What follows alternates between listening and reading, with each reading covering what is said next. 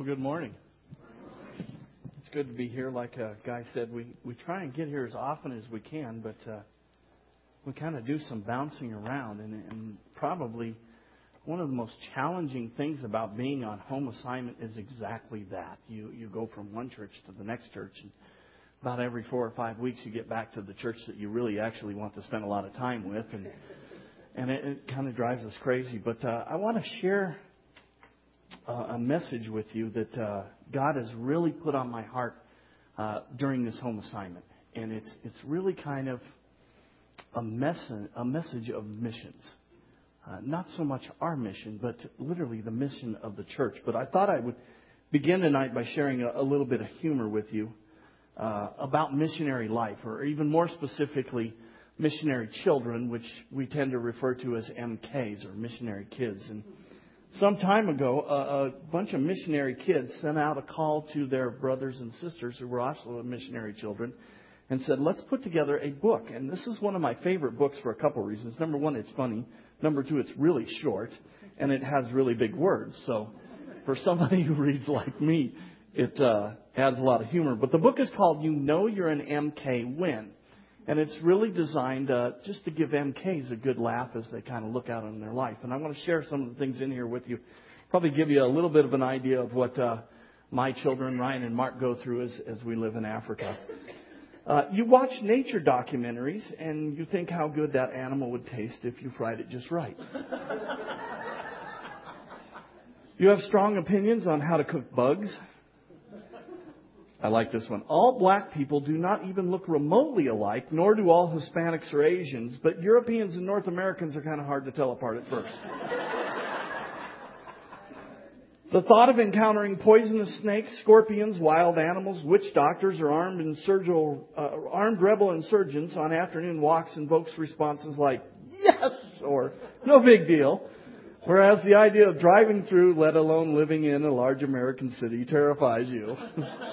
If you're not sure of that one, you can ask my son Ryan, who's learning how to drive right now. Ah. The sole finally comes off of your favorite pair of shoes, so you go looking for the traveling shoe repairman who will fix them better than new right there on the sidewalk while you wait. If you can't find them, duct tape will fix almost anything. You still feel the urge to fill buckets when the electricity goes off because you know the water is next. Parasites, dysentery, and tropical diseases are not only normal, but also make for great dinner conversations. And let me tell you, periodically we have dinner with someone and one of those things comes up, and everyone on the other side of the table is going, Do we have to talk about this at dinner time? You asked. it feels weird to stop at a rest stop instead of using a bush or a nearby wall. And your amazement with the softness of American toilet paper is second only to your amazement that it actually tears at the perforations. now there are 600 of them in here, so if you'd like to peruse this book, just kind of let me know. But, you know, if it was up to me, I'd probably sit here and just open the book and read them all to you. But I'm told by my wife periodically that I need to tone down the humor and share something that's real. So, what I really want to talk to you about today is what does God want? And uh, in the grand scheme of things, I would say that I'm still a fairly young Christian. I became a Christian only about uh, coming up on 11 years. Is that right? Just coming up on 11 years, and and God managed to grab me right away. And uh, five years after we became a Christian, He threw us into missions, and, and we didn't know what was happening. So as I've kind of combed through this book, um, I think I've kind of figured out what it is that God wants.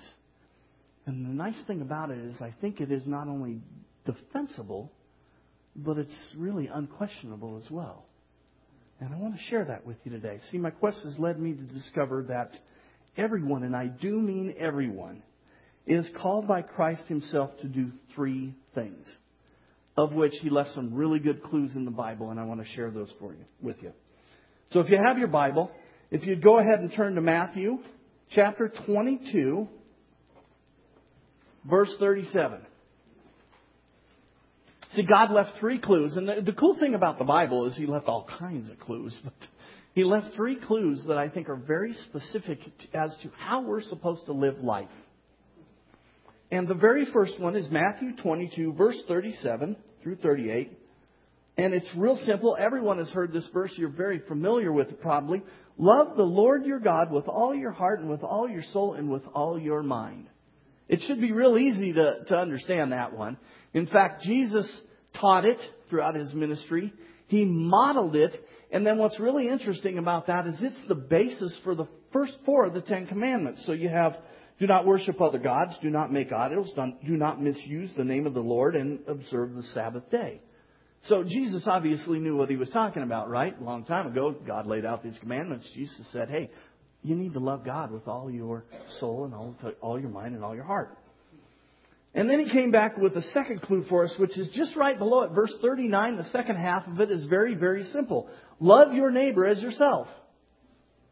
And that one is even easier to understand, but harder for us to grasp as people. Right? And again, Jesus not only taught this and modeled it, but then, then now this becomes the basis for the final six of the Ten Commandments.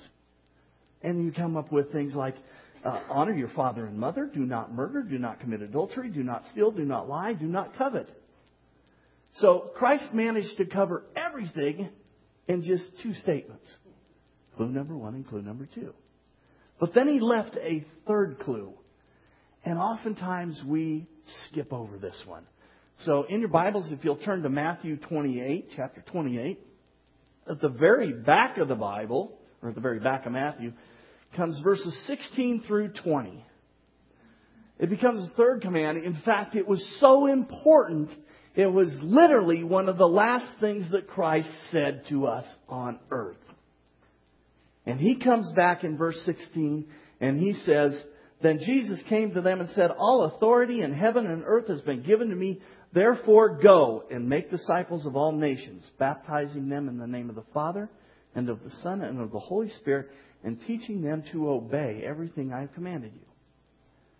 Now there has to be some interesting things about this if you think about it because first thing Jesus did is he said, I'm going to give you two commands that are very simple. And I want you to remember how important they are because they're exactly what my father told you a long time ago. Love him and love his people. And then the very last thing he says to us is go and make disciples. So there has to be a reason for that. And it's really that third clue that I want to share with you today. And I'm posing this very big question. Why should you share the gospel? And I want to give you five reasons. Because, see, one of the things we know as pastors and missionaries is the, probably the biggest obstacle in the way of people sharing the gospel is their own fear. They're afraid that they'll say something wrong. They're afraid that they might be confronted by somebody else.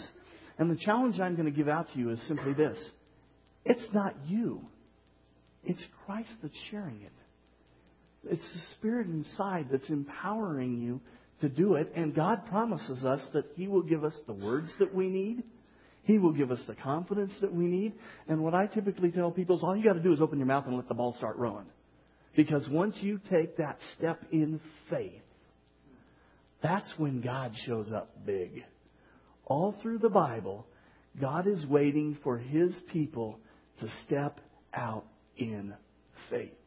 Until we do that, He just kind of stands there and watches over us and says, okay, come on, anytime you're ready. I'm waiting for you. Are you ready to join me? And then once you join Him, He's there with everything He's got to empower you. So I want to share some reasons with you. Hopefully, it will empower you a little more. The first clue, or the first reason that you should share the Bible, is because Jesus commands you to. Now stop and think about this.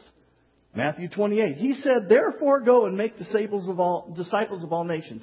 He didn't say, uh, Dan, if you have a little time, would you mind uh, sharing my word?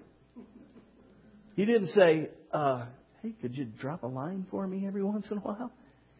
He said, with a capital G, Go. He flat out told them, I'm not going to mess around with you.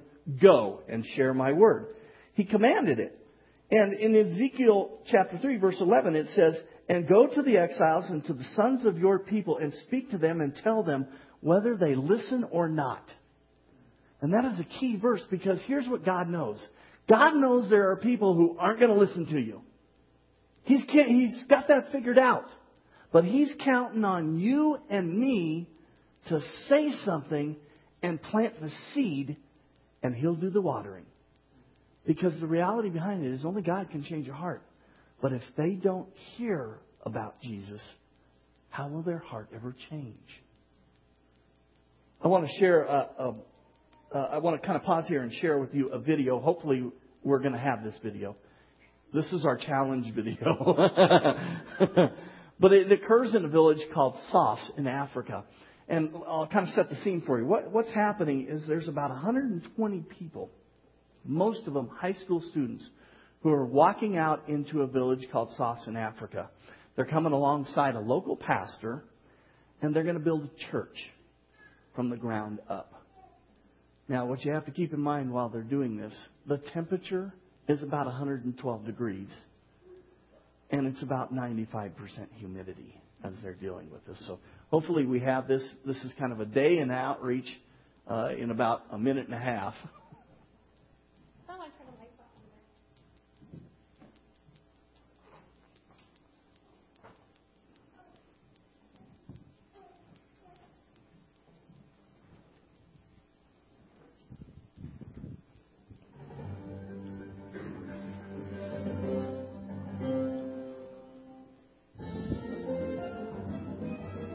How you do an entire day in a minute.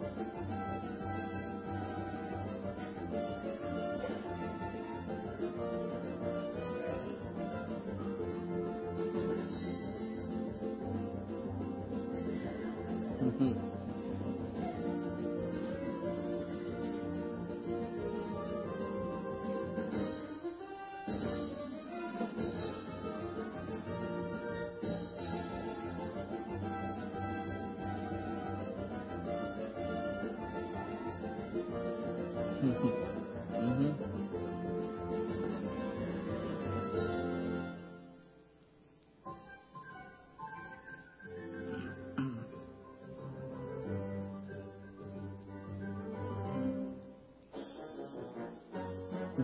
That's what happens at the end of the day.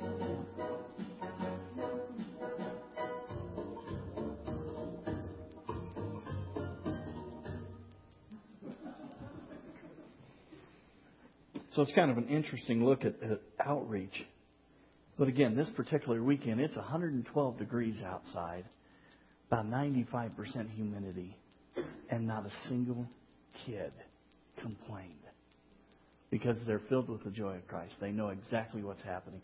They get up at 6 o'clock in the morning. They eat breakfast of a piece of bread and, and some jelly. Then they work all day in the hot sun digging trenches to lay foundations, building bricks. You saw them mixing concrete, doing medical clinics. And then they start about 8 o'clock at night doing an evangelism campaign where they're singing in four different languages and presenting the gospel and showing the Jesus film. And they go until 1 o'clock in the morning and turn around the next morning and get up and do the same thing. And it's amazing to watch their heart and their heart for God. See, Jesus tells us in Matthew 5, verses 13 through 16, he says, You are the salt of the earth, but if the salt loses its saltiness, how can it be made salty again? It is no longer good for anything except to be thrown out and trampled by men. You are the light of the world. A city on a hill cannot be hidden. Neither do people light a lamp and put it under a bowl. Instead, they put it on a stand and it gives light to everyone in the house. In that same way, let your light shine before men that they may see your good deeds and praise your Father in heaven. See, in biblical times, salt was not just a seasoning, it was also a preservative. And what I truly believe Christ is saying at this point in time is He says He wants us to spice up our world. He wants us to say something and, and tell people around us that when they accept Christ, they live a life full of abundance. And not only is it flavorful, but it's a life that is well preserved. You see, as these students were slaving away in the sun, they were impacting the lives of those around them, and something completely unexpected happened.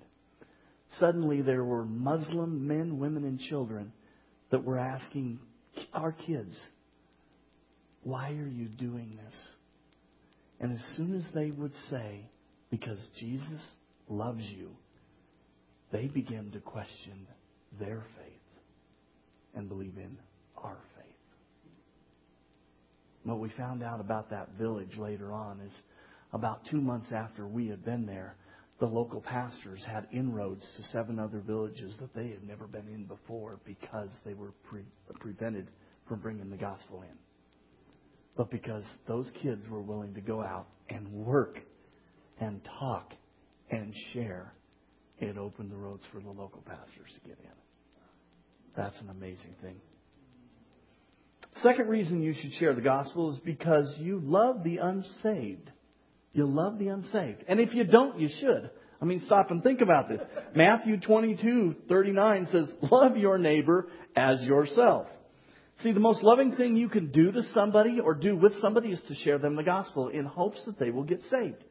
There is nothing that is greater love than that. See, when Christ was on this earth, he was, wasn't ministering to the Pharisees. He wasn't ministering, he was ministering to the lost, right? To the people who did not know him. Have you ever stopped and thought about if Christ decided to come back right now, where would he hang out? Would he hang out in a church? Or would he be in a food shelter? Where would he probably be? And that's an amazing thing. You see, he wanted to minister to those who were lost and hurting and they were the outcast. And then in Galatians 5.22, it talks about love as being one of the fruits of the Spirit. Because it's love's nature to give. So Christ said, love your neighbor as yourself. Well, take for example this. For God so loved the world that he gave his only begotten Son. It's love's nature to give. So if you have even a small amount of God's love in your heart, you should want to share the gospel with other people. Okay? Let me tell you a story similar to this one. This was an outreach that we went into about four years ago into a, a village called Kuta.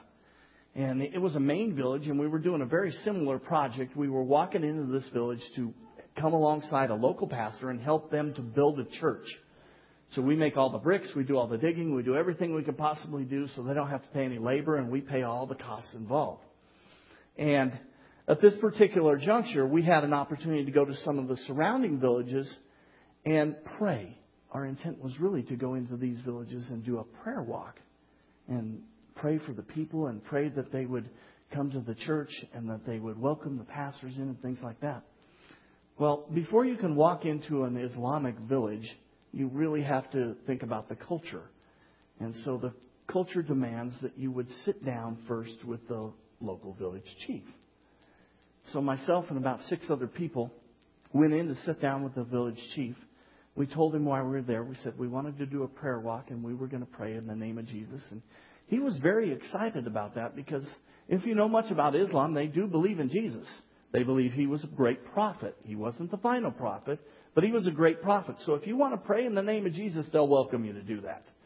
So he said, but first I, I want to go get a friend of mine. So he runs and get, brings his friend in. The friend turns out to be the village witch doctor. So here we are sitting across from the chief and the witch doctor. And we spent about an hour talking with them and getting to know them. And finally we say, you know, we'd really like to walk through your village and pray, but we're going to be praying in the name of Jesus. Is that okay with you? And they said, absolutely. And then we said, is there anything you'd like us to pray for? The village chief then informs us that the day before we arrived, his wife had died. And he asked if we could pray for her salvation, if we could pray for just their life and his marriage and for healing for him and all that. Absolutely. And then the witch doctor says to us, We've had a terrible famine. We've had a plague of locusts that's come through. It's wiped out our crops. And most of the people in our village are starving. Can you pray that, that something would happen for that? So we prayed, we walked through the village, did the whole thing. And we get back to Dakar, and a couple of weeks after that, we get a call from an organization called USAID, who has a headquarters there in Senegal. And they say, hey, guess what? Uh, we have a very large container full of grain down at the port. And if you guys would like to take some grain back to any of the villages you're working with, you're welcome to do that. So, of course, we're jumping for joy. We run out, fill up uh, a couple pickup trucks, and take about two tons worth of grain out to this village. And we walk into that village, and we present them with the grain. And the first two Christians in the village was the witch doctor and the chief. and God can do amazing things. But see, the thing that is most interesting about this to me is we talk about loving people. And if you listen, listen to what God says in Matthew 5, verses 43 through 48. Jesus says, You have heard that the law of Moses says, Love your neighbor and hate your enemy. But I say, Love your enemies. Pray for those who persecute you. In that way, you will be acting as true children of your Father in heaven. For he gives us sunlight to both the evil and the good, and he sends rain on the just and the unjust too. If you love only those who love you, what good is that? Even corrupt tax collectors do that much. If you are kind only to your friends, how are you different from anyone else? Even pagans do that. But you are to be perfect, even as your Father in heaven is perfect. Well, see, that day in the village, we prayed for our enemies. We prayed for Islam and for an Islamic chief and an Islamic witch doctor. And look at what God did just because we had the courage in Christ to pray for him. The apostle Paul then tells us in Colossians uh, chapter 4 verses 5 through 6. He says, be wise in the way you act towards outsiders. Make the most of every opportunity. Let your conversations be always full of grace seasoned with salt so that you may know how to answer everyone. See, what Paul is saying there is real simple. Don't ever let an opportunity slip away to tell somebody about Christ. Never. Because remember what I said earlier on? As soon as you take the step in faith, you give God an opportunity to work and he'll let him do it. We never expected that a Muslim witch doctor would become a Christian, but he did. And he didn't do it because of anything we did other than saying, Can we pray for you? And then God did the rest. The third reason to share the gospel is because it is the wise thing to do. Have you ever thought about that in wisdom? Well, Proverbs 11:30 says this: "He who is wise wins souls." He who is wise wins souls. Now, I, I know this. I, I'm not a terribly old guy. I, I'm 44 years old, but I know that I'm not terribly wise. I try real hard to be, but I pretty much fail on a daily basis and things like that. But I know this. If God said, says that it would be wise to win souls, I'm all over that. I want to be a part of that. Just tell me where to go. Because I want to be wise in God's sight. To me, that's more important than wisdom imparted upon me from another man. Fourth reason to share the gospel. And this is a very profound one. Are you ready? Because it will keep people out of hell. Can you get any more profound than that? I mean, we all know about hell. Hell is a terrifying place. I mean, it's full of utter anguish and despair and eternal separation from God. Can, I mean, we can't even imagine how bad that would be. But what's really interesting is Ezekiel 3:18 says, "You must warn unbelievers so they may live. If you don't speak out to warn the wicked to stop their evil ways, then they will die in their sin." Again, we're going right back to love your neighbor as yourself. If we don't share it with them, guess where they're headed? And we already know that. So why would we not want to share it with them? Why would we not want to say something? Finally, the fifth reason to share the gospel is because they may find the love and fellowship of God. 1 John chapter 1 verse 3 says, "We proclaim to you what we have seen and heard, so that you also may have fellowship with us. And our fellowship is with the Father and with the Son, Jesus Christ." Now I can think of no greater gift than salvation to give to someone. I mean, it frees the sinner from sin. It delivers the lost from damnation. It reveals the true and the living God. And I tell people all the time, when I became a Christian, I wasn't looking I had a great life. I had a wonderful wife. I had two young kids. I had two cars. I had a dog. I had a nice house. I had a mortgage payment. I had a great job. I had the American dream. I wasn't looking for anything. And then I found Christ. And this I will tell you. I have none of that other than my wife and my kids. I don't have a house anymore. I don't have a dog. I'd like a dog, but I don't have a dog. Uh, I have a car, but it's broken down. Uh, so most of the stuff I don't even have. But I have never been so happy in my life because God came in and changed my heart. And He changed my heart so much so it's kind of like uh, a guy said. He said, "There's a danger with short-term missions. You go, you may never come back." That's what happened. We went. And God grabbed a hold of our hearts. And He said, Dan and Patty, this is where you're supposed to be. And I thank God every day that I was wise enough to hear Him and do it. So I want to share one more video with you. Uh, this is one of my favorite videos. It's not quite as timely as it used to be, but it certainly is evangelism related. How many of you like football? Yeah, I, I mourn when NFL is done. And when I'm in Africa, one of the hardest things for me is I don't have NFL or anything else other than soccer. And so when I came back here, I was excited as you could possibly imagine to be here. I get to watch NFL for a year. I'm so excited. But uh, this video was put together actually by a pastor who was tired of the fact that his church just wanted to sit on Sunday. And he said, you know what? We got to be more than that. We got to do something. We have to bring God's word to the world. And if we don't do it, who will? And so he made this uh, kind of a unique little presentation of the gospel. I'll share it with you.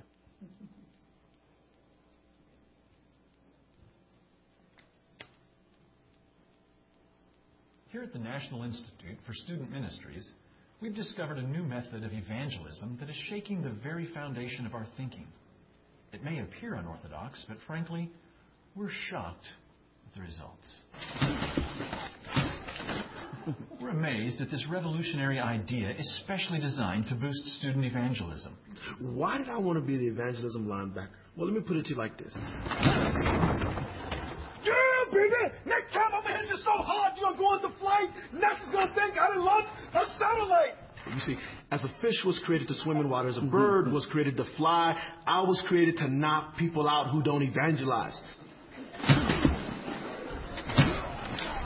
The evangelism linebacker deals directly with a variety of students' fears associated with sharing their faith. All right, it's all you. This house has got your name on it. I'm not ready yet. What makes you think I'm ready, though? Fear of rejection, for example. Let me talk to you about fear. Fourth and one, Jerry Rice, what you gonna do? That don't compare to fourth and one in eternity. It doesn't matter who rejects us because we're always accepted by Christ. God loves you. Get off the floor and go door to door. Can we talk to you for a minute? I'm a lover, not a fighter, baby. He loves you, but it might hurt. Sometimes I'll blow you up, but it's because I love you. Yeah, but just because I'm a Christian doesn't mean I need to be out sharing my faith. I mean, Don't you run with me! You can't escape my class. D. Gray will throw you in the trash. Thanks to the evangelism linebacker, campus evangelism nationwide is up 87%.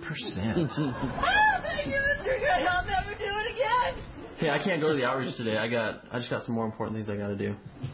Uh huh. Hey man, give me a break. I went to church on Sunday. I gotta go. Selfishness. The world needs your message. For God so loved the world, He wants to communicate it through you. If you procrastinate, you will open up the gate to a beatdown. Give me that phone, boy. When I see selfishness, it is my job to blow them up. That's what I do. I blow them up so that they can get their eyes off of self and look at Christ, the prize. What's up, baby girl? Nah, I'm busy. We're intrigued, as the linebacker is particularly effective in infiltrating centers of cultural and intellectual exchange. Here you go. Here's your double cappuccino latte mocha with a twist. Not too hot, not too cold. Perfect for you. Anyway, man, did you hear that talk from that guy the other night? Oh, I know. Like we were supposed to be sharing our faith in like coffee shop. Whoa! Whoa! Shut out in a coffee shop, baby! Unix! It's unlikely that the recent decline in coffee sales has anything to do with our program. Pride comes before the fall. That's Old Testament. Old Testament. You know this. Thanks for the coffee, Darren. Hey, you're welcome. Have a nice day. Your mama raised you better than this boy. Don't let me blow you up no more. You see, I think it's fitting because when people have pride, if they're too prideful to share their faith, what I do is I knocks the pride out of them.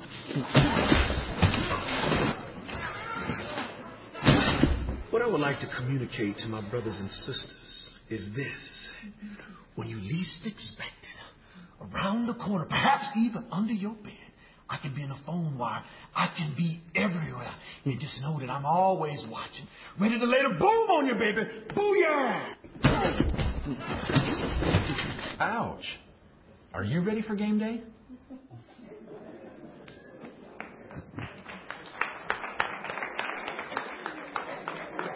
The interesting thing about that gentleman, Pa- Pastor Gray retired from the NFL as a defensive back after nine years with uh, the Detroit Lions.